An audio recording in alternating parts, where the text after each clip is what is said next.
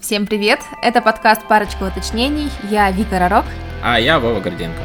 Как вы, наверное, заметили, уже во втором выпуске у нас появилась новая музыкальная озвучка. Это все благодаря Асе Гурзо. Я с Асей познакомилась на работе, мы с ней были коллегами, а сейчас Ася полностью ушла в музыку. Она пишет свои песни и делает музыкальное оформление для разных артистов, поэтому я с огромным удовольствием поделюсь ссылочкой на то, где вы можете познакомиться с ее творчеством, и буду рада, если вы сможете поддержать такого классного и светлого человека. Да, большое спасибо Асе, нам очень нравится новый джингл, надеюсь, э, нашим слушателям тоже.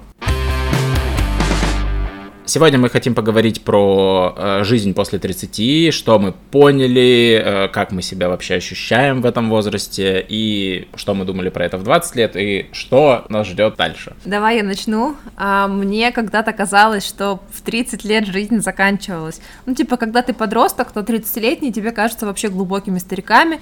Когда тебе 20, то кажется, что к 30 нужно быть уже известным, богатым, достичь всего на свете, а дальше только чилить и отдыхать. Поэтому для меня, ну, наверное, в 25 был какой-то тяжелый рубеж, и я помню, что я, наверное, лет с 25 как раз начинала шутить, что мне скоро 30, и вот в этом возрасте скоро 30 я как-то сама себя подгоняла к тому, что давай, быстрее, выше, сильнее, хей, хей, хей. В общем, вот такое было. У тебя было что-нибудь подобное? Я не помню, чтобы я думал, что после 30 жизнь заканчивается, потому что вокруг всегда, ну, были какие-то 30-летние люди, скажем так. Но вот это чувство, что в 30 надо быть уже ого-го и заработать все деньги мира, заработать всю славу мира, это правда, да. А мне кажется, что 20-летний чувак, ну, в смысле, я 20-летний, до сих пор существует где-то внутри меня и говорит, где все. Причем под где все он имеет в виду, где мы отдыхаем, Почему мы до сих пор фигачим, как в 20? У него иногда возникает такой вопрос. Причем заметь, что в 20 фигачить гораздо легче с физической точки зрения, потому что у тебя организм все-таки немножко бодрее, чем в 30, как бы это странно не звучало. Это правда, да. Проблема 20 лет, что тебе все дается легче физически,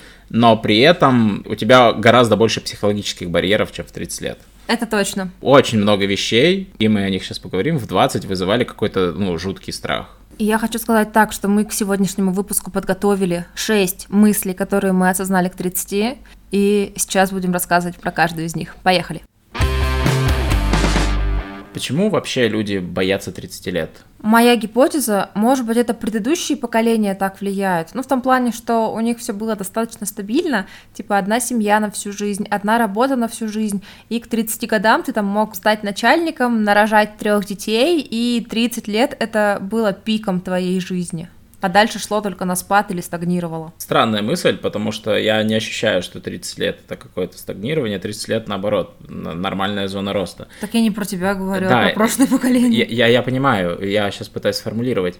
Здесь есть э, доля истины, на мой взгляд, но я, например, понимаю, э, как это работает там у американцев, да, потому что большинство родителей текущих миллениалов, ну, таких же людей такого же возраста, как мы, к 30 годам имели возможность купить себе дом, хороший большой дом с mm-hmm. лужайкой там и со всем прочим, а тебе в современном мире, чтобы купить дом, надо гораздо сильнее стараться, в тысячу раз сильнее, потому что цены на недвижимость очень сильно выросли, и тот э, элемент стабильности, дом, он недоступен многим молодым людям. У нас немножко другая все-таки со старшим поколением ситуация, потому что там нет такого, что кто-то там покупает дома, но все-таки советский период сильно изменил образ жизни да. всех людей. Мне кажется, наоборот, наших родителей вообще не аффектили 30 лет, в отличие от нас. Мне Слушай, кажется, это нас аффектит 30 лет, а их нет. Я в следующий раз позвоню, спрошу.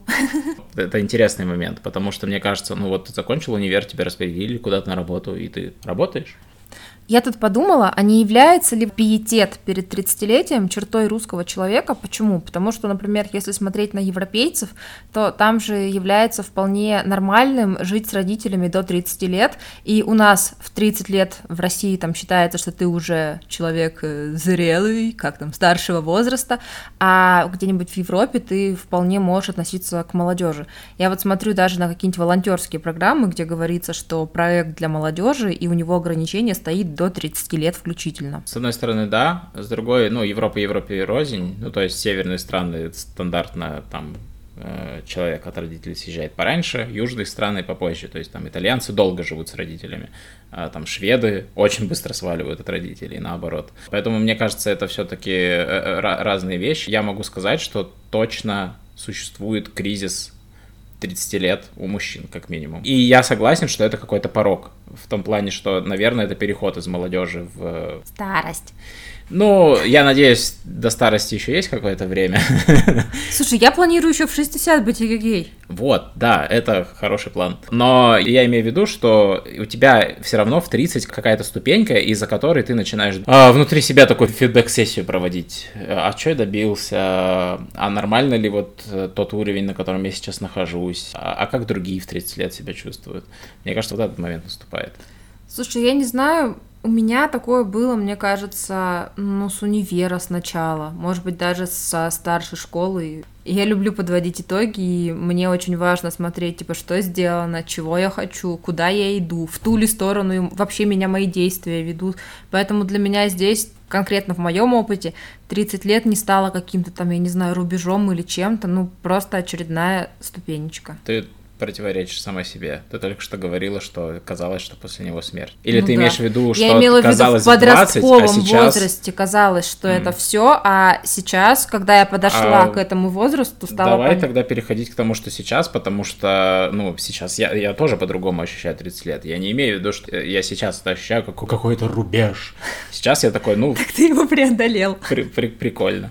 В общем, моя мысль такая, что чем ты дальше от тридцатки, тем страшнее кажется эта цифра. А чем ближе ты к этому возрасту, тем она тебе кажется незаметнее. Кажется, на этом моменте можно перейти к тем мыслям, которые мы для себя оформили, будучи уже чуть-чуть одной ногой за 30.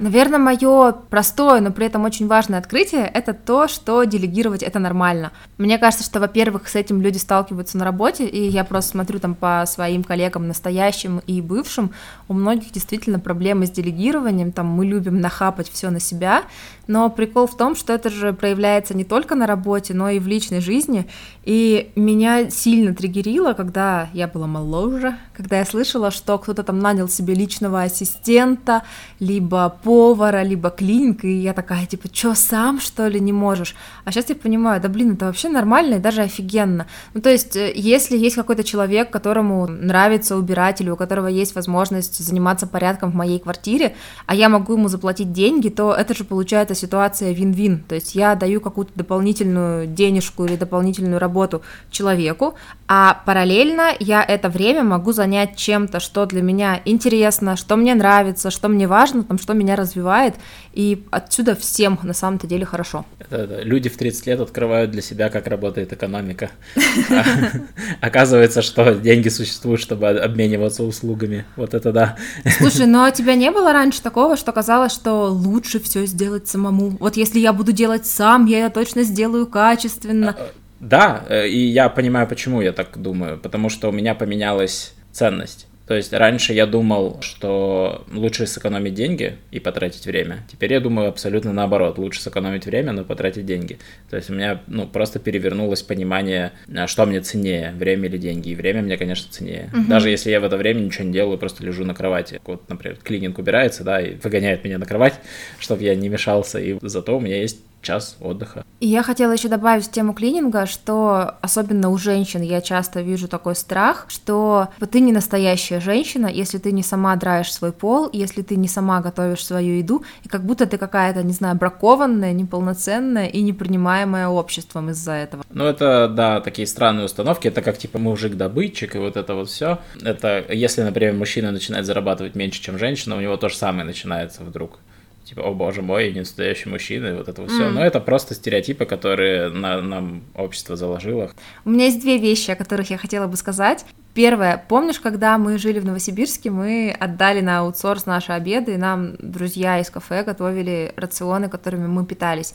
И если честно, то вот э, делегировать свою еду кому-то, кто умеет готовить классные веганские блюда, это честно, мне кажется, одно из лучших, что происходило со мной в прошлом году. Это был кайф. Это был один из лучших периодов, правда. Мне кажется, наша самая главная забота в тот период была привезти обратно контейнеры, в которых нам Юра и Женя упаковывали еду. Это было так круто. Да, это вообще была не проблема, потому что мы же все равно с удовольствием бы поехали к ним в кафе в любом случае. Да, я это помню, вообще было не и, проблема. и в снег, и в ливень, и в жару мы готовы были есть к Юре Жене. Вторая вещь еще есть. Давай. Свежий пример про джингл для этого подкаста.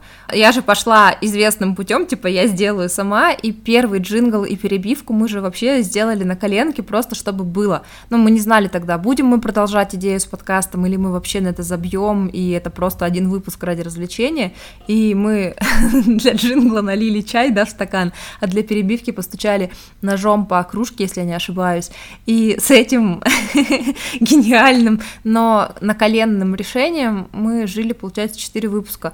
А дальше мы думали, что либо мы найдем джингл на какой-то бесплатной площадке, с, я имею в виду со свободной лицензией, и мы потратили, по-моему, несколько часов, чтобы послушать разные варианты, они были все дурацкие. Потом мы думали, что, может быть, мы нейросетки там это загрузим, но в итоге мы обратились к Асе, и, если честно, это, мне кажется, была гениальная идея делегировать, потому что я еще получила кайф от процесса. Мне кажется, вот это вот важная вещь, что когда ты делегируешь, ты еще получаешь удовольствие от самого факта. То есть, когда мне Ася присылала черновые варианты, я прям бросала все, бежала слушать, потому что, о, это будет наш джингл, классно, классно. Это говорит о том, что работа продюсера — это крутая работа. Вов, это мы как взрослые, у нас есть свой подкаст.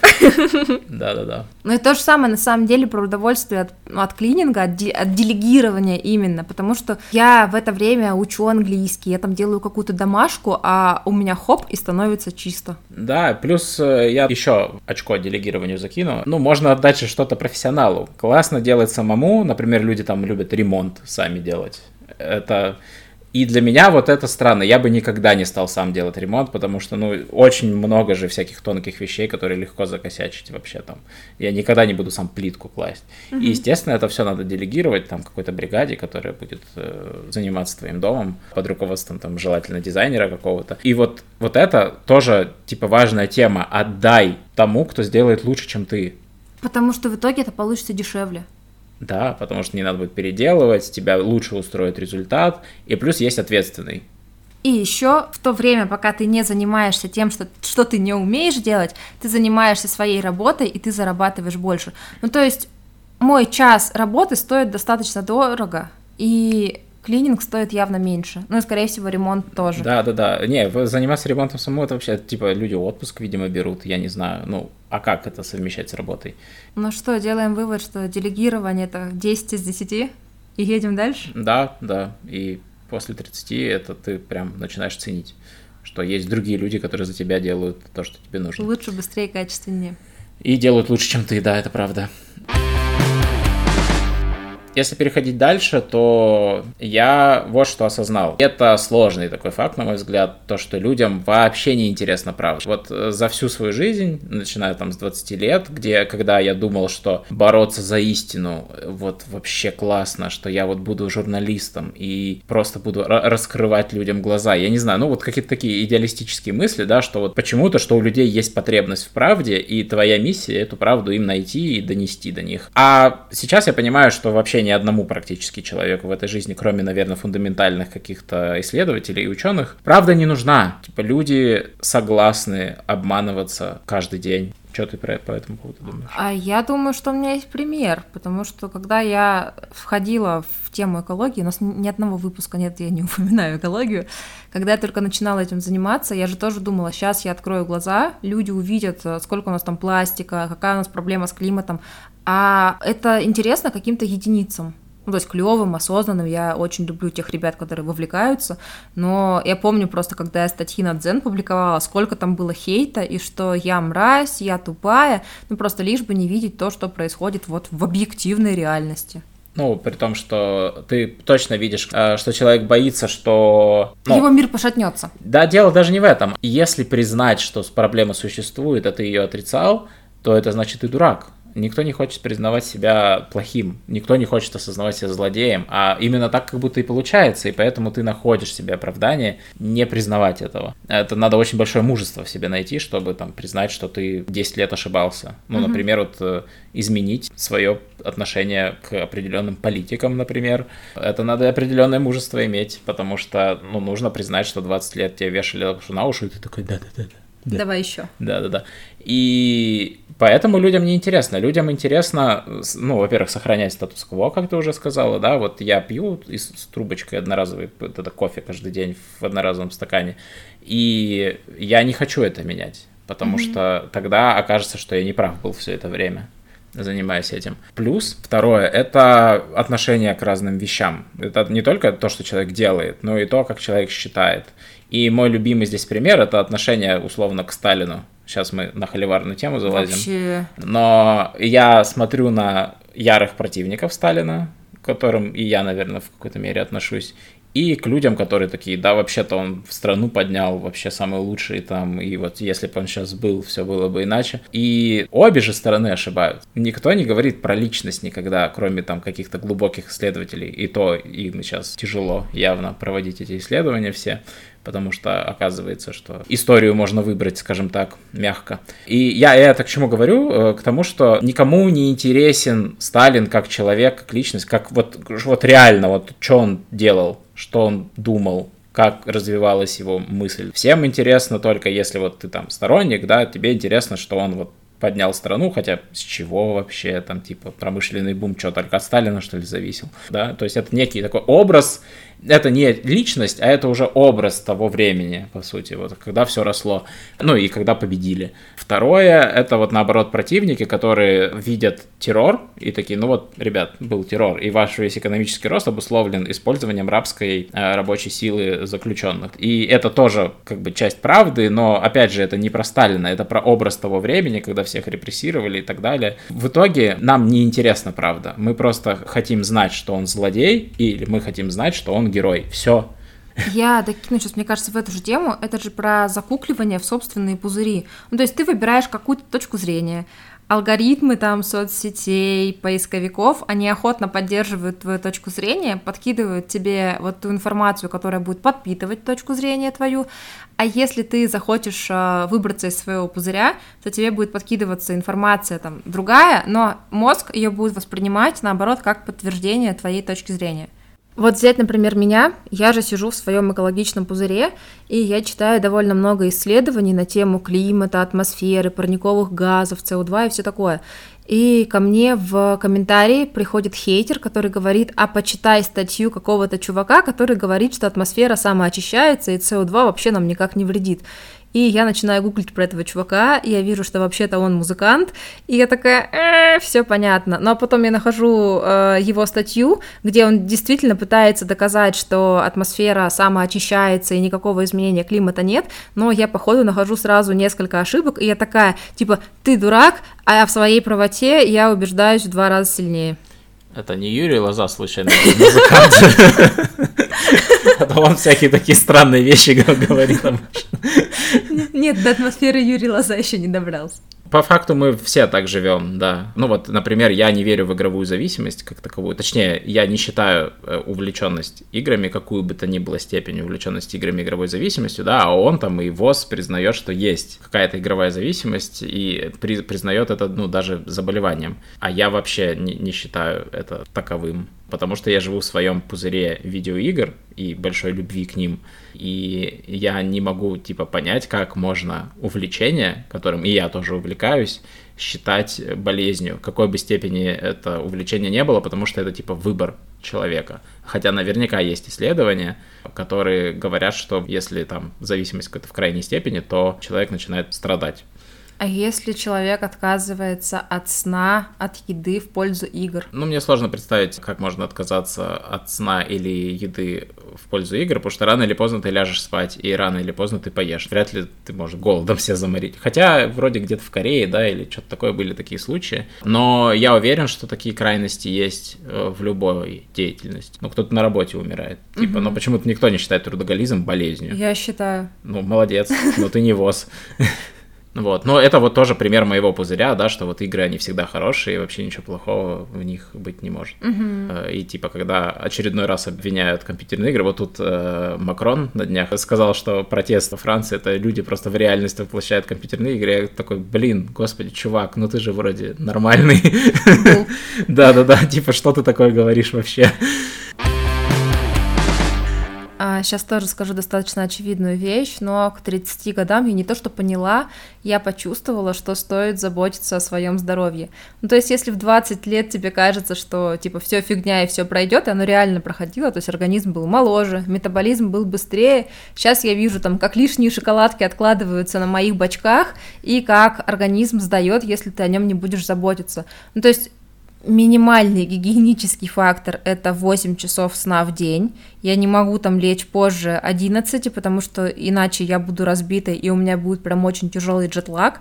Но я вижу, что какие-то там вещи просаживаются. Типа той же коленки, которая у меня болела полгода, и я ходила в ортезе, и без него даже не могла поехать в путешествие, потому что, ну все, баб Вика вот должна ходить теперь везде со своими аксессуарами и в путешествие ездить с таблетницей, в которой у меня лежат витамины. Да, ну, я согласен, что за здоровьем надо следить, и про сон 8 часов хорошая тема, когда-нибудь я начну спать 8 часов в день. Но в целом это правда. Ну, типа ты начинаешь чувствовать мышцы, э, чувствовать органы, чувствовать кости, которые ты раньше никогда не чувствовал, как будто их не существовало. Такое ля-ля-ля-ля-ля, вот, скачешь там как э, бабочка спокойно. Сейчас, конечно, это уже менее возможно. Мы пришли к тому моменту, когда тебе нужно прикладывать усилия, чтобы просто оставаться в той форме, в которой ты есть. В 20 лет тебе пофигу, ты вот одинаковый каждый день. А в 30, если ты ничего не будешь делать, каждый следующий день будет немножечко хуже, чем предыдущий. И вот, к сожалению, да, это правда. Ну да, у меня как у 30-летней есть мечта пройти полноценный чекап и проходить его каждый год, чтобы не придумывать самой, чтобы проверять, а чтобы там иметь данные и сравнивать их друг с другом и как-то осознанно в эту тему идти. Потому что сейчас я проверяюсь, но очень точечно и скорее по своему наитию. У тебя нет ощущения, что вот как раз из-за того, что еще здоровье присоединяется, и в целом, ну, как будто к 30 годам у тебя становится больше забот, а хреначить надо так же, как в 20. Ну, есть такое, конечно. А ты уже не можешь хреначить так, как в 20. Не ну, можешь есть... и не хочешь, потому что у тебя просто меньше энергии. Ну, у тебя в 30, а, очевидно, меньше энергии, чем в 20, но при этом ты больше понимаешь, и по-хорошему ты такой понимаешь, что вот сейчас можно... Если была энергия из 20 и знаний из 30, я бы ого-го, как э, вообще тут все смог, Короче, у тебя в любом возрасте какие-то ограничения, и э, легче не становится. Вот нет такого ощущения? Ну, я не совсем согласна, потому что у меня была какая-то просадка по энергии как раз 20. То ли это с моими ментальными страхами было связано, то ли с чем, но я вот именно в 31 год, вот прям сейчас, чувствую себя в каком-то пике, и то есть я очень легко пережила переезд в другую страну. У меня не было там какой-то, не знаю, депрессии. Я готовилась, что меня накроет, а нифига. То есть все было хорошо, я какую-то движуху начала сразу заваривать. То есть сейчас я тоже чувствую, что у меня куча сил. Я еще подняла себе там дефицит железа, там чего еще, витамина D и всего прочего. И я прям просыпаюсь, типа, знаешь, проснись и пой, вот как Белоснежка из мультика. А в, там, не знаю, в 25 у меня такого не было, я наоборот всегда хотела спать. Плюс у меня сейчас меньше каких-то психологических блоков и барьеров, то есть мне не страшно пробовать, мне не страшно ошибаться, а в 20 я так не могла рисковать почему-то. Я понимаю о чем-то, но я немножко про другое. Я просто про время, что из-за того, что у тебя добавляется здоровье, а тебе нужно четче следить за своим временем, а, потому что но его как будто становится меньше. Я тебе скажу, за счет чего я это решила. Я перестала смотреть сериалы часами. Говорит человек, который говорит, сейчас запишем подкаст и Ведьмака пойдем смотреть. На одну серию, а не восемь сразу. Тут прикольно, что тебе надо придумывать чем заниматься, что полезно для здоровья, но при этом не, не умираешь от скуки. А, типа, что ты не бегаешь, а танцуешь. Да, что ты не бегаешь, ты не тягаешь железо в зале, потому что, ну, я вот прям иногда чувствую бессмысленность всего этого занятия, то есть, типа, единственное, чего я добиваюсь, это, типа, Красивый рельеф. мышцы растут, там, дыхалка улучшается, но прям здесь и сейчас-то какой профит я получаю? Вот, вот этой краткосрочной награды мне, например, не хватает, и поэтому надо придумать, что ты вот танцуешь, угу. ты играешь в какую-то соревновательную игру, типа тенниса, футбола или еще чего-то. Нужна дофаминовая подпитка. А, вот знаешь, что в эту тему скажу? У меня есть подруга Оля, и мы с ней разговаривали на тему, что есть вещи, которые ты делаешь ради удовольствия, а есть вещи, которые ты делаешь ради удовлетворения. И вот у меня физическая активность, она пошла в тему удовлетворения, потому что от процесса я на самом деле редко получаю какое-то наслаждение, но когда я сделаю, я просто встаю с чувством победительницы этого мира, и я себя физически очень хорошо чувствую. Ну, это, мне кажется, очень просто объясняется, просто удовольствие — это про процесс, А удовлетворение это про результат. Да. И в идеале хочется испытывать и то, и другое. Я хочу испытывать удовольствие от процесса, а затем удовлетворение от результата. Иногда так получается, например, там в некоторых задачах на работе или когда ты играешь в видеоигры, у тебя вообще один плюс один все складывается. Но так бывает не всегда. И вот со спортом тяжелые отношения в этом плане, потому что там очень тяжело найти баланс и между удовлетворением, и между удовольствием. Потому что от спорта удовлетворение есть 100%. Ты когда заканчиваешь тренировку, ты такой, вау, да я завтра снова, ну ты вот на этом чувствуешь удовлетворение, тебя гормончики брыжут. Че я всегда прокрастинирую? Надо всегда заниматься. Просто прикол в том, что в самом процессе удовольствия это довольно мало. Потому что mm-hmm. ты тягаешь тяжелое железо, мышцы болят. Ты на это тратишь прям время. Ты такой, так, 10 подходов. Там, фу понятно, что это такой рутинный процесс, который, ну, сложно, чтобы он вызывал. Ну, наверное, у кого-то вызывает. Я тупо на дисциплине тащу, но у меня, получается, тренировки для спины, они там называются 25-минутными, но на самом деле там время разное. И если я вижу, например, что 22 минуты, я такая, блин, кайф. 25, типа, о, уже что-то долго. 30 минут, о боже, придется потерпеть. Аня, если ты это слушаешь, у тебя тренировки топ, но, но я вот такой человек. Ну, в общем, если говорить про здоровье, то вот как будто это тоже время. И чем дальше по возрасту, тем больше времени надо уделять здоровью. И это даже немножечко пугает, потому что ты же в текущей ситуации находишься и такой, а где я в своей текущей ситуации найду время? Чтобы еще и там по врачам ходить условно. Записаться к стоматологу. Записаться к стоматологу, угу. ходить к нему там каждый день. То есть тут раз в полгода-то на проверку ты такой, а, ленишься часто очень. А со временем явно чаще придется туда ходить. Следующая тема от меня, и это опять в сторону куда-то про вот социопсихологическое что-то, про то, что хочу и не хочу, с моей точки зрения, или если кто-то другой мне это говорит, это аргумент. Угу. Вот, к сожалению, в прошлом, исходя из воспитания, исходя из окружения, э, из культуры вообще, ну, я сейчас чисто про российскую, конечно, культуру говорю, но мне кажется, и в других культурах это тоже может присутствовать, что хочу или не хочу не является аргументом. Типа, есть надо и есть не надо, и это аргумент, хотя с чего бы. А хочу не хочу, ну, это... Это твоя лень. Да, да, да. Хотя, а что может быть важнее, твоего личного желания чем-то заниматься или, наоборот, избегать. Ну, давай так звездочку занудную, но законы сюда не относятся. Мы о нормальных людях говорим. Если тебя руки чешутся ограбить кого-то или убить, ну, иди проверяйся. Ну, то есть я имею в виду здоровых людей, которые... Это знаешь, как вот про разговоры про религию. Если ты типа атеист, то почему ты там не насилуешь, не убиваешь столько, сколько ты хочешь? Говорит, я насилую, убиваю столько, сколько я хочу. Ровно ноль. Угу. Вот, вот тут то же самое. Мы говорим все-таки про людей, которые хорошие. Ну, типа не хочу мыть сейчас посуду, сейчас я не буду мыть посуду, да? Да, да. Не хочу сейчас работать, возьму day off типа осознанно принимаю об этом решение. И то не то, что я заболел или мне надо в банк, а вот я не хочу сейчас работать. А, вот это придумывание причин, это, конечно, больно, да. Не, я имею в виду не придумывание, а вот типа, что я могу уйти с работы только если у меня есть уважительная причина. Вот эта уважительная причина тоже. Не хочу, тоже уважительная причина, извините меня. Другое дело, если прошло две недели отпуска, например, а ты все еще не хочешь работать, ну, наверное, возможно, стоит задуматься и менять работу. Тут друг, уже другой вопрос. Но в целом всегда нужно исходить из «хочу». Вот я хочу что-то, и я это буду делать. Ну, то есть это, на мой взгляд, во-первых, единственный путь к счастью вообще какому-то, потому что если ты делаешь то, что ты не хочешь, ты не будешь счастлив, и вообще ты не, не живешь свою жизнь. Единственный способ жить свою жизнь – это делать, что хочу.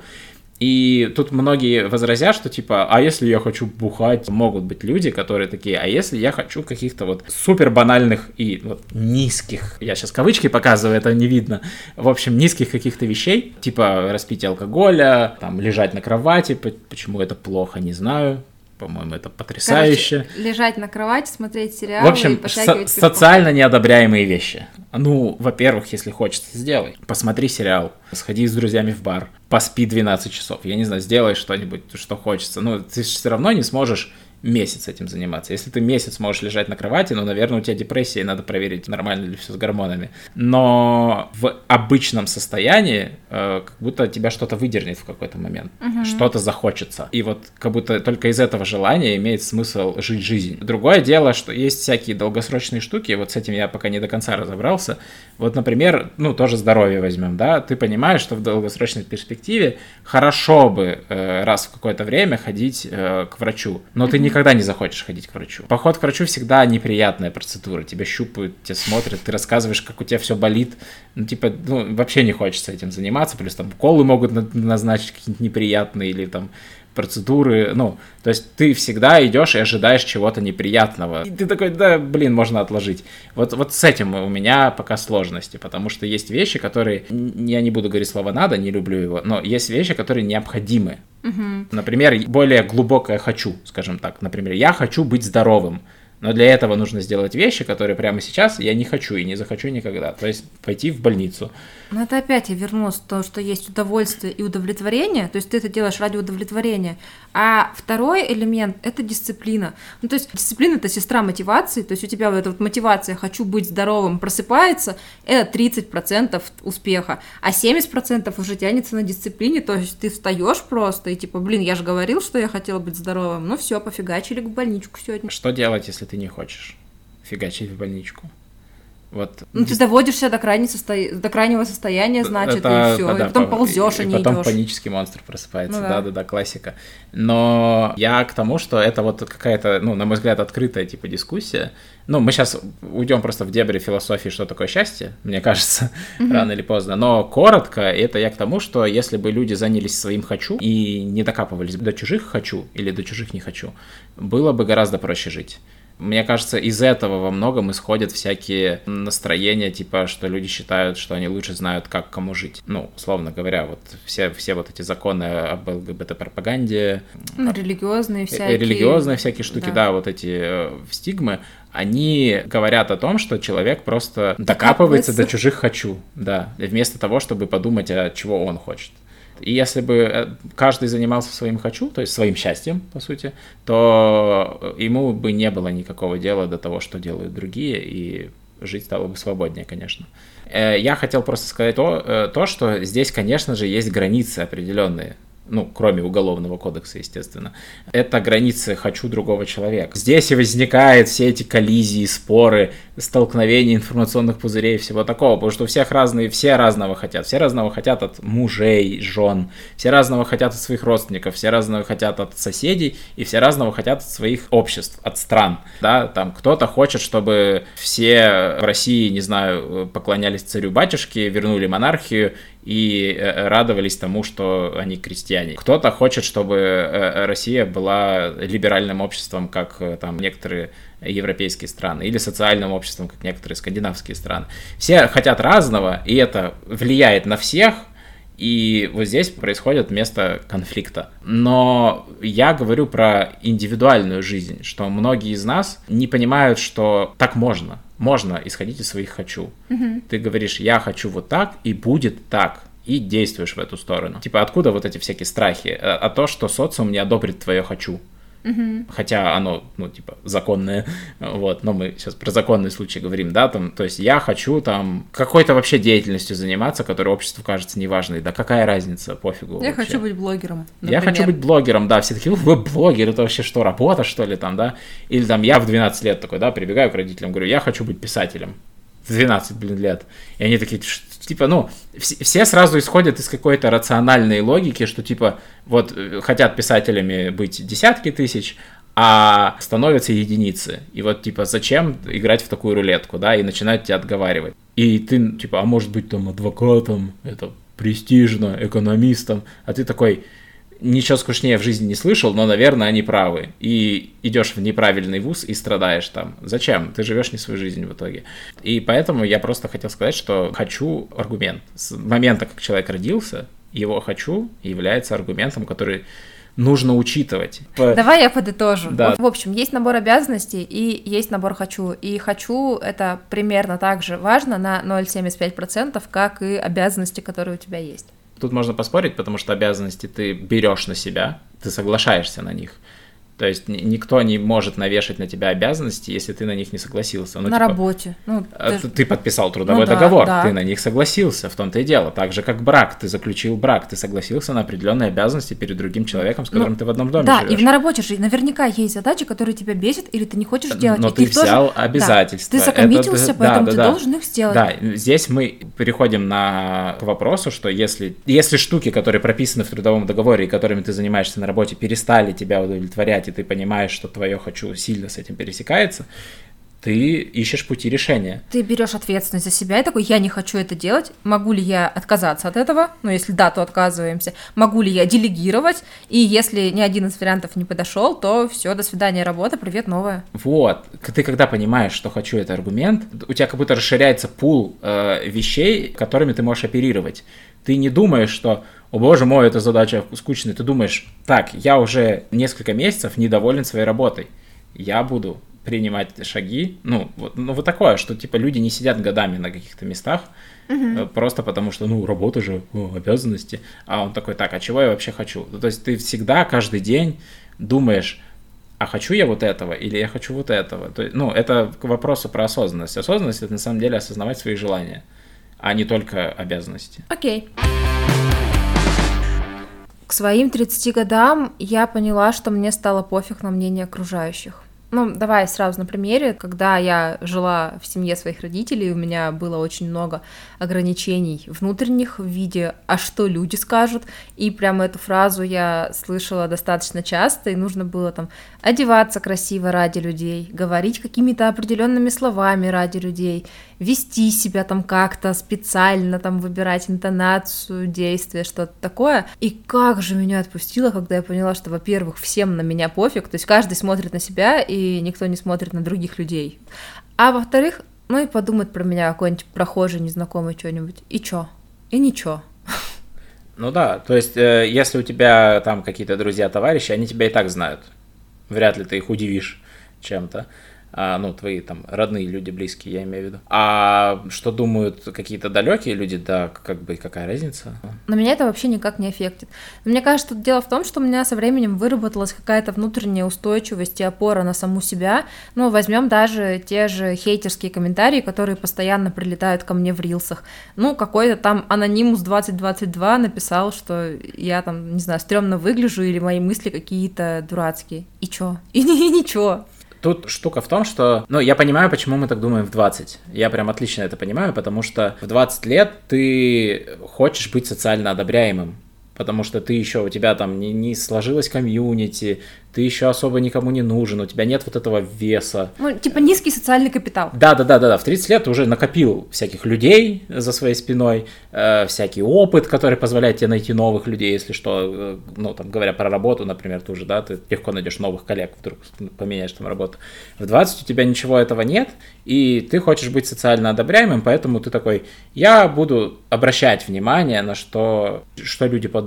А знаешь, что грустно? Когда людям уже, там, не знаю, 40, 50, 50-60, и они всю свою жизнь строят из позиции, что «а вдруг кто-то другой что-нибудь подумает, будет показывать на меня пальцем и смеяться». Ну, это вот отсутствие какого-то внутреннего стержня, внутреннего фундамента. То есть просто, вот я про что говорю, что в 20 лет у тебя его нет, и это нормально для 20 лет абсолютно, потому что, ну, ты только начинаешь какую-то деятельность, ты только начинаешь двигаться вперед, а в 30 ты уже накопил какое-то количество, и ты, у тебя уже есть какая-то уверенность, и тебе становится пофигу, что подумают другие, потому что ты устойчив сам по себе. Угу. А если ты не, не накопил устойчивость к 60, э, ну, да, такое тоже бывает, и это, ну, для меня звучит грустно, но такое может быть. Да. Ну, я вот тоже словом как грустно, другое не могу подобрать. Ну, просто это же еще к вопросу про хочу. То есть ты засовываешь свои хочу куда-то там на второй, на третий план.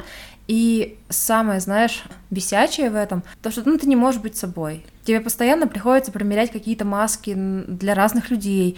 А, ну, маска — это, по сути, какое-то вранье, и тебе нужно вот эти вот все легенды держать где-то у себя в голове и не забыть, что кому ты сказал, а это же вызывает очень много тревоги, и ты в ней постоянно живешь, а помимо тревоги это еще и хаос, то есть ты не можешь там быть собой, потому что тебе нужно помнить там в какой роли, какие слова, когда говорил, при ком, и мне кажется, это просто даже очень тяжело.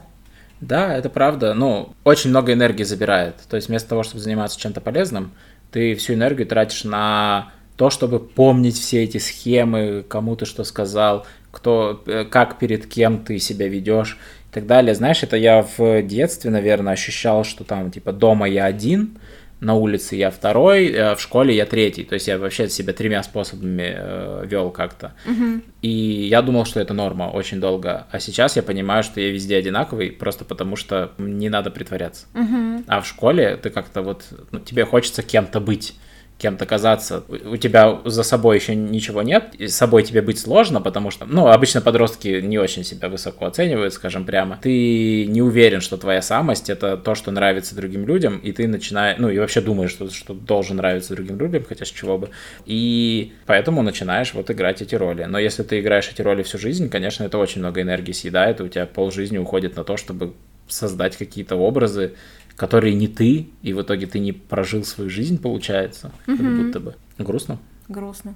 Но мне кажется, что это все решается психотерапией, потому что я во многом благодарна ей. Я прям не знаю, какой-то амбассадор психотерапии, но в плане того, что это сильно освобождает, раскрепощает, дает много счастья.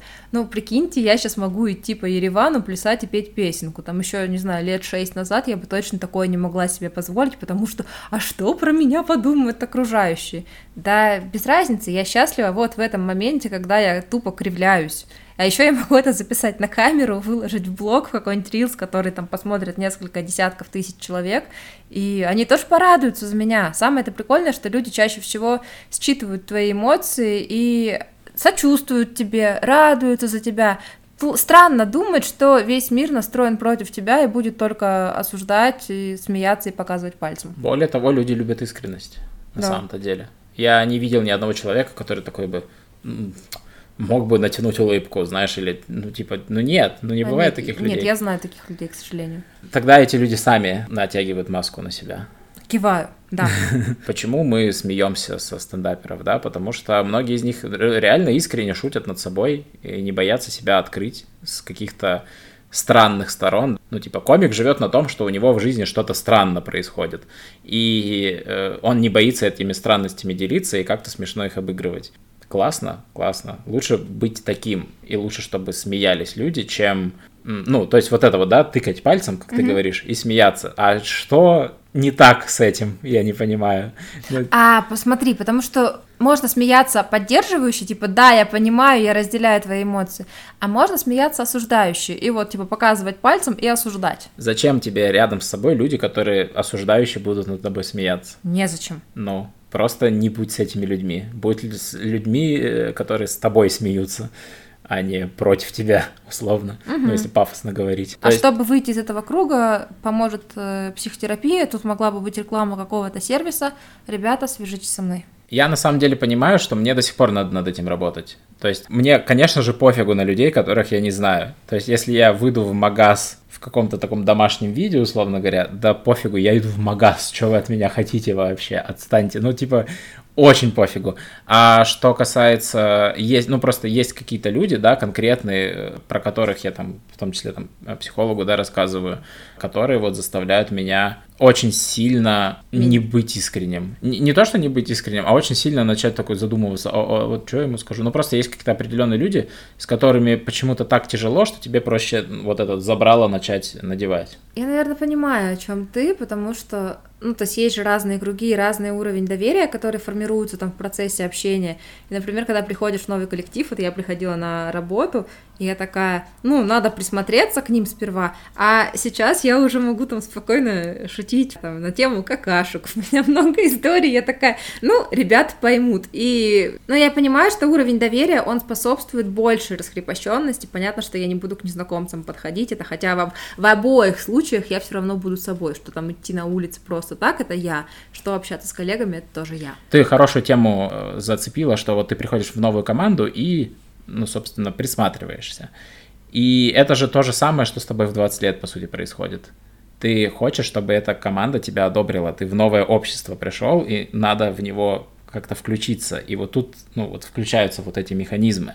что я хочу быть, чтобы меня одобрили, чтобы меня приняли. Ну, то есть это вот желание быть принятым, это же вот оно заставляет нас играть. То есть если ты постоянно надеваешь эти маски, думая, что вот эти люди тебя не примут, потому что ты это ты, и это происходит годами, а не потому что ты пришел в новую команду и через месяц все нормально, это же какая-то вот реально психологическая проблема. То есть тебя как будто не принимали ни разу в жизни. Знаешь, я ходила на групповую психотерапию несколько месяцев, и там на самом деле это очень сильно проявлялось, что людям кажется, что там, если ты будешь проявлять негативные эмоции, ты будешь какой-то не такой, будешь не принятый, а когда ты обнажаешь эти вещи, там наоборот, типа, блин, и у меня такое было, и я чувствую подобное. То есть я повторюсь, что осуждение на самом деле сильно меньше, чем поддержки. Да, в том-то и дело. То есть ты, у тебя, например, что-то происходит такое не очень хорошее, да, в жизни, и вдруг ты замечаешь, что люди не тыкают в тебя пальцами и не смеются, не дай бог, а, конечно же, они типа включают поддержку, и в этот момент ты очень сильно как бы под эндорфинами находишься. Условно, просто простой пример, я как-то еще, когда ходил на работу в офис, я по утрам ходил на тренировки, я пришел с тренировки, и мне стало прям очень плохо прям на работе, и я такой, ребят, я пропущу митинг, вы идите, а я тут на диванчике полежу. И в итоге э, ребята там, типа, начали вокруг меня суетиться, что-то принесли мне беляш там какой-то, еще что-то давно было. Они проявили заботу. Что было внутри меня? Вот мне было там, не знаю, 24 года, 25 лет. А внутри меня было чувство, блин, они сейчас увидят, какой я вот дурачок, неправильно там тренируюсь или что-то такое, или вообще меня в беспомощном виде, да, увидят. И это плохо, так нельзя, нужно скрывать это почему-то. А оказалось все наоборот, что люди искренне вообще-то хотят тебе помочь. Угу. Вот. Поэтому, когда человеку не дают возможности вот такое принятие почувствовать, ну, то есть ты в уязвимом положении, а с тобой ничего плохого не происходит, и люди вокруг, наоборот, помогают тебе, а не тыкают в твою уязвимость, в этот момент ты начинаешь принимать себя и такой, ну, в целом можно быть искренним, и люди ничего не скажут, как минимум не обратят внимания, как максимум поддержат. Это про доверие миру, да. А знаешь, что я еще подумала? Если человек не разрешает э, себе быть собой, то он и других людей не принимает и не разрешает им быть собой.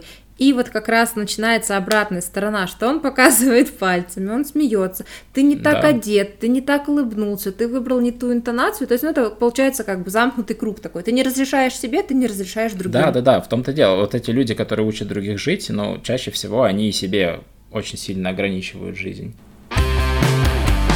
Я бы плавно перешел к следующей мысли, потому что она, на мой взгляд, э, сильно связана, потому что то, что я считал в 20 лет слабостью, в 30 лет я считаю силой. И это сюда относится как раз, потому что вот мы говорили про то, что про искренность, про уязвимость, и в 20 лет ты считаешь, что нужно выглядеть всегда сильным, нужно все свои уязвимости закрывать от людей, потому что это слабость. В 30 я понимаю наоборот, что не бояться показать свою уязвимость, не бояться быть искренним, это сила. А когда ты зашориваешься, закрываешься, значит ты слабый. Ну, то есть ты залазишь в раковину, потому что у тебя, видимо, настолько нежное тельце, что ты вот боишься. А если ты не боишься быть уязвимым, не боишься, что реально появится человек, который будет тыкать пальцем, но это опять же про устойчивость. Если ты достаточно устойчив, да пофиг, что кто-то тыкает пальцем, ты просто отойдешь от этого человека, он тебе не нужен в твоей жизни, вот и все, и ты выйдешь из этой ситуации.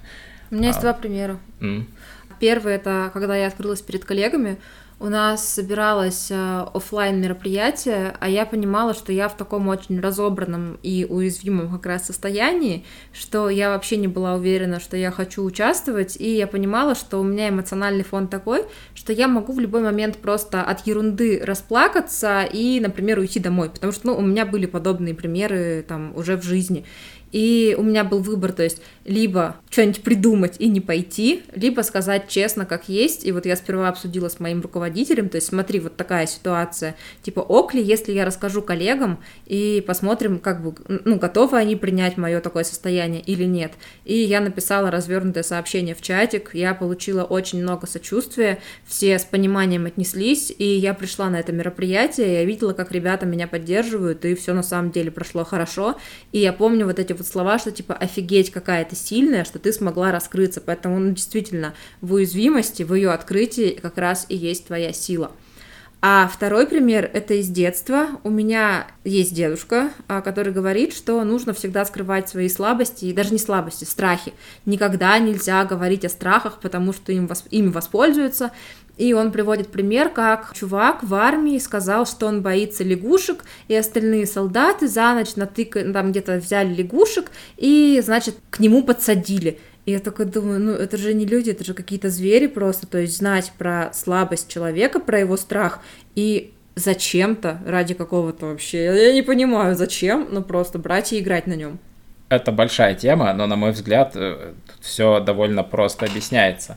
Почему, вот мне кажется, нам в детстве очень сильно ломает психику того, что мы попадаем в то общество, которое мы не выбираем. Это касается одноклассников, мы не выбираем тех, с кем мы учимся в школе, и тебе могут реально попасться вот такие люди, которые будут пользоваться твоими страхами, да, реально. И тебе сломали психику, ты закрылся, и все, ты больше никогда не будешь открываться, ты никогда никому не расскажешь о своих страхах, потому что ну, тебе принесут лягушку в постель.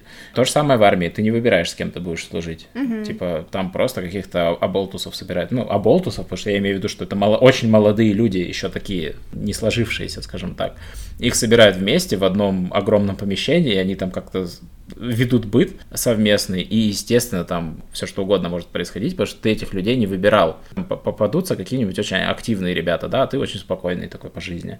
Ну, тебе явно некомфортно с ними будет, и они будут чувствовать твою уязвимость и как-то нападать. Во-первых, потому что они молодые и сами тоже не сформированы, тоже чувствуют свою уязвимость в этой среде, куда их принудительно засунули, и тоже как-то вот защищаются вот таким агрессивным способом. Угу. И тут я бы перешел к тому, что вторая сила — это не бояться просить о помощи. И как раз у меня история похожа вот на то, что ты про армию рассказала, что когда-то я попросил у другого ребенка, но я был маленький, в детском саду учился, я когда-то попросил поиграть э, игрушками другого человека, случайно их сломал, ну там легко их было сломать, прямо скажем, там они уже были э, все переклеены. Суть в том, что вот я сломал эти игрушки, увидел, как он прям разрыдался и прям начал страдать по этому поводу, и я в тот момент, это типа год, до года 4, я принял решение, что я никогда не буду просить о помощи вообще, ну типа ничего не буду просить, потому что ну вот это вот такую реакцию вызывает. Типа людям плохо от того, что я у них что-то прошу. И с тех пор я очень боюсь просить о помощи, потому что я боюсь, что моя помощь очень сильно повлияет на этого человека, что вот он не будет мне помогать, и вместо этого сам начнет страдать. И я вот очень долго жил с такой ситуацией, вот, но сейчас я понимаю, что на самом-то деле просить о помощи, это тоже сила. Ты не боишься, это ну, смелость. Ты не боишься признать, что в чем-то ты не справляешься сам, uh-huh. и тебе нужен, нужна помощь другого человека в самых разных вещах, от самых несерьезных до капитальных вещей. Ну, типа, признать, например, что тебе нужна помощь психолога, это хорошая такая тема. А я хотела про работу сказать. Это же на работе очень сильно проявляется. Например, раньше мне казалось, что вот все мои задачи я должна тащить в одно лицо. Если я не справляюсь, мне нужно задержаться подольше, мне нужно не спать ночами, но вот кровь из носа сделать все. Сейчас я могу прийти и сказать, типа, слушайте, у меня затык вот в этой проблеме, мне нужно другое мнение. Или там, у меня сейчас очень много задач, ребят, я точно не вывезу, давайте либо сроки подвинем, либо придумаем там, кто еще может там мне помочь взять. И это круто, потому что, во-первых, это объединяет вот всех ребят, да, всех участников, там, тебя с лидом, то, что вот ты можешь быть таким откровенным. А во-вторых, это позволяет бороться с трудоголизмом. Ну, как мы уже сегодня упоминали, трудоголизм — это болезнь, и здорово, когда ты вот через просьбу о помощи находишь поддерживающее окружение и можешь уже строить какой-то там life-work balance. Да, это правда. Ну, страшно попросить об отдыхе, например, да, ты понимаешь, что тебе нужен отпуск, но ты не идешь и не просишь. Страшно попросить о повышении зарплаты очень часто людям. Это не совсем просьба о помощи, но это типа просьба улучшить свою текущую жизнь, это типа важно. Но многие люди вот переживают и сами не идут никогда и не говорят, что пора бы пересмотреть мою заработную плату, например.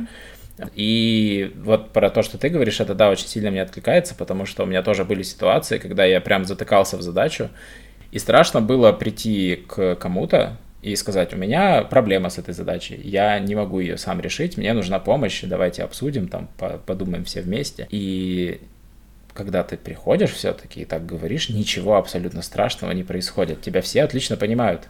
Самое страшное, что может случиться, это ты услышишь нет.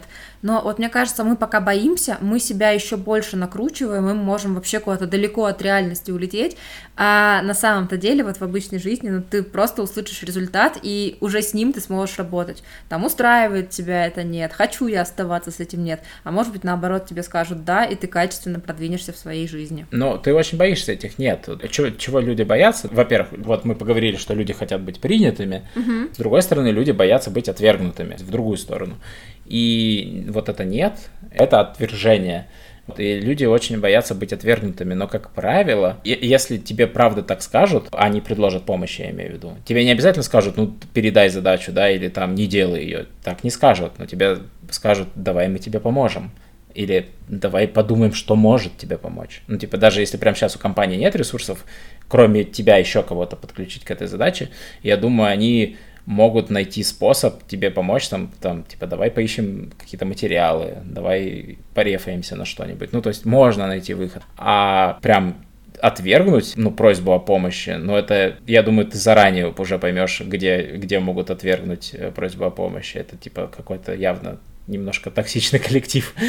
Ну, я с таким не сталкивалась, кстати. А, э, это правда. Что в этом вопросе прикольно, это то, что мы боимся того, что на самом деле довольно маловероятно. Ну, то есть большинство людей, я убежден в этом, большинство людей довольно отзывчивы.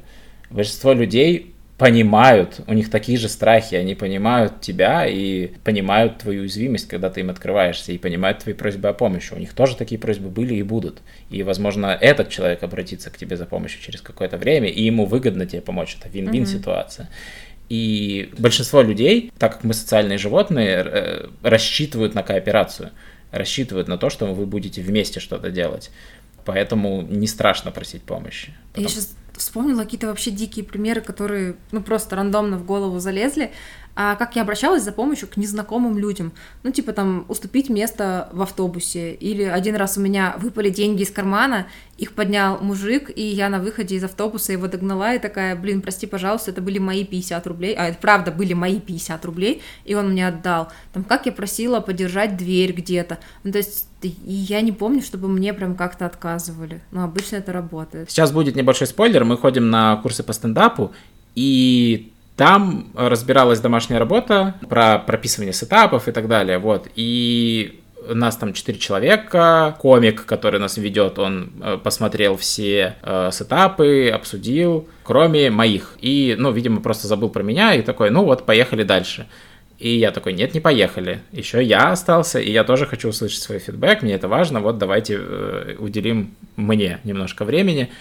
А в 20 лет я бы, наверное, проглотил бы и не стал бы уточнять, что вообще-то про меня тут забыли, и надо еще меня обсудить. Просто потому что, когда ты вот так врываешься, или вообще, когда что-то спрашиваешь, то это тоже про уязвимость. Ты только говоришь, я чего-то не знаю. И я чего-то не знаю в человеческом обществе довольно уязвимая позиция. Но по факту чего-то не знать не стыдно. Поэтому и спрашивать должно быть по-хорошему не страшно, но часто страшненько. И, в общем, мне кажется, что это тоже откуда-то из детства пошло со школы, когда незнание каралось. Когда незнание карается, ты такой, ну, по сути, совершили насилие над моей уязвимостью. Я тут вам пришел и сказал, что я чего-то не знаю, а вы мне двойку поставили. Совершили довольно-таки насильственный акт. И вот это сильно мешает человеку затем тянуться к знаниям, выполнять свое «хочу». Я хочу знать что-то. Вот. А спрашивать страшно, потому что а вдруг это все знают, а я один такой дурак. А теперь ты скрываешь это чего-то, не знаешь, потом, да-да-да, я это знал, но забыл, и все такое. Да-да-да, и человек строит из себя непонятно что, и опять же вот надевает маску человека, который что-то знает, хотя на самом деле стоит и не понимает, о чем речь. Хотя спросить, э, типа, ребята, вы о чем, да, ну, не страшно. Давайте перейдем к финалу. Э, что ты думаешь про твои 40 лет? Вот мы обсудили, что в 20 было много что страшно делать, в 30 вообще живется вообще-то очень хорошо. А что будет в 40? Слушай, мне кажется, что с каждым годом моя жизнь становится лучше и лучше. Ну, то есть, серьезно, мне нравится, как я меняюсь внешне, как я меняюсь внутренне. Мне нравится, сколько я зарабатываю, и я понимаю, что во мне сейчас много энергии, чтобы совершать классные вещи, и у меня есть мечта, что я создам себе какой-то пассивный доход, что я буду заниматься своим любимым делом, а я в, недавно в себе открыла, что я, оказывается, мультипотенциал, и во мне может быть несколько любимых дел, которым я хочу уделять свое время. Я очень сильно хочу больше внимания уделять волонтерству и, может быть, сделать какой-то свой проект, вот, и хочется стать немножечко активней, потому что сейчас вся моя энергия уходит на проекты, которые в онлайне, то есть я сижу перед ноутом, но мне хочется и чем-то офлайн еще заниматься. Может быть, это будет спорт, может быть, это будет волонтерство, а может быть, я вообще какое-то там, не знаю, офлайн компост ферму открою и буду там проводить половину своего дня. В общем, не знаю как, но почему-то мне кажется, что в 40 жизнь будет не хуже, чем в 30, потому что, сейчас скажу пафосно, но я сама создаю ее своими руками, беря за нее ответственность и вроде как осознанно это делаю. Тут классная мысль, что жизнь будет, ну, даже не то, что не хуже, она будет явно лучше. Я всегда удивлялся с людей, которые вспоминают, ну, ту же армию, как угу. лучшие годы своей жизни, там, или молодость, как лучшую часть своей жизни. я такой, а что у тебя сейчас-то в жизни происходит? Ну, если у тебя до сих пор вон то, где-то 18 лет, там, типа, с какими-то пацанами в зеленой форме где-то тусил, это самое классное, что есть. Почему ты не создал ничего круче-то в своей жизни? А мне опять же берет грусть, потому что, блин, а как так? Два года твоей жизни, они очень яркие, а все остальные десятилетия куда-то вот канули. Типа, а что ты делал в это время? Где ты сам-то был все это время? Вот, да, вот это как будто типа по несознанке, как будто вот на трамвае ехал по своей жизни. И здесь хочется вот, чтобы в 40 лет было круче. Это очень простая такая тема, и всем такого желаю, что каждый раз, каждый год, каждое десятилетие останавливаешься, смотришь назад, и такой, классно, но дальше будет лучше. А как бы ты видел свои 40? Это хороший вопрос. Я точно хотел бы, чтобы у меня были какие-то накопления, какой-то пассивный доход, потому что мы не молодеем, объективно, да, типа старость близится. Я ни на кого не рассчитываю в старости, кроме себя. И сейчас своими руками я буквально соз- могу создать подушку на себя будущего, и хочется, чтобы 40 лет уже какая-то подушка была и уже приносила какой-то доход. Это первое. Второе, как я уже сказал, вот мы когда говорили про здоровье, чем ты старше, тем больше нужно именно физической активности уделять больше внимания и именно на это тратить время, а не, собственно, на то, чтобы сидеть за ноутом и работать. Поэтому я бы хотел, чтобы было много времени на отдых, много времени на какие-то активности, на занятия каким-то простым спортом, который мне будет приносить в те времена удовольствие э, и удовлетворение, как мы сегодня выяснили, это разные вещи. И, ну, конечно же, хочется заниматься любимым делом. Сейчас я думаю, что это все еще будут те любимые дела, которыми я занимаюсь сейчас, то есть там геймдизайн, писательство и все прочее. Но не знаю, что будет в 40 лет, не хочу загадывать, но надеюсь, что мне будет нравиться то, что я делаю. И, конечно же, важно, это, наверное, такое самое интересное, хотя бы к 40 годам найти уже свой, ну, по сути, дом в каком-то виде. Очень классные мечты. И мне кажется, на такой светлой мысли о том, что пора найти свой дом, мы будем заканчивать. Э, ребят, спасибо, что дослушали нас до конца.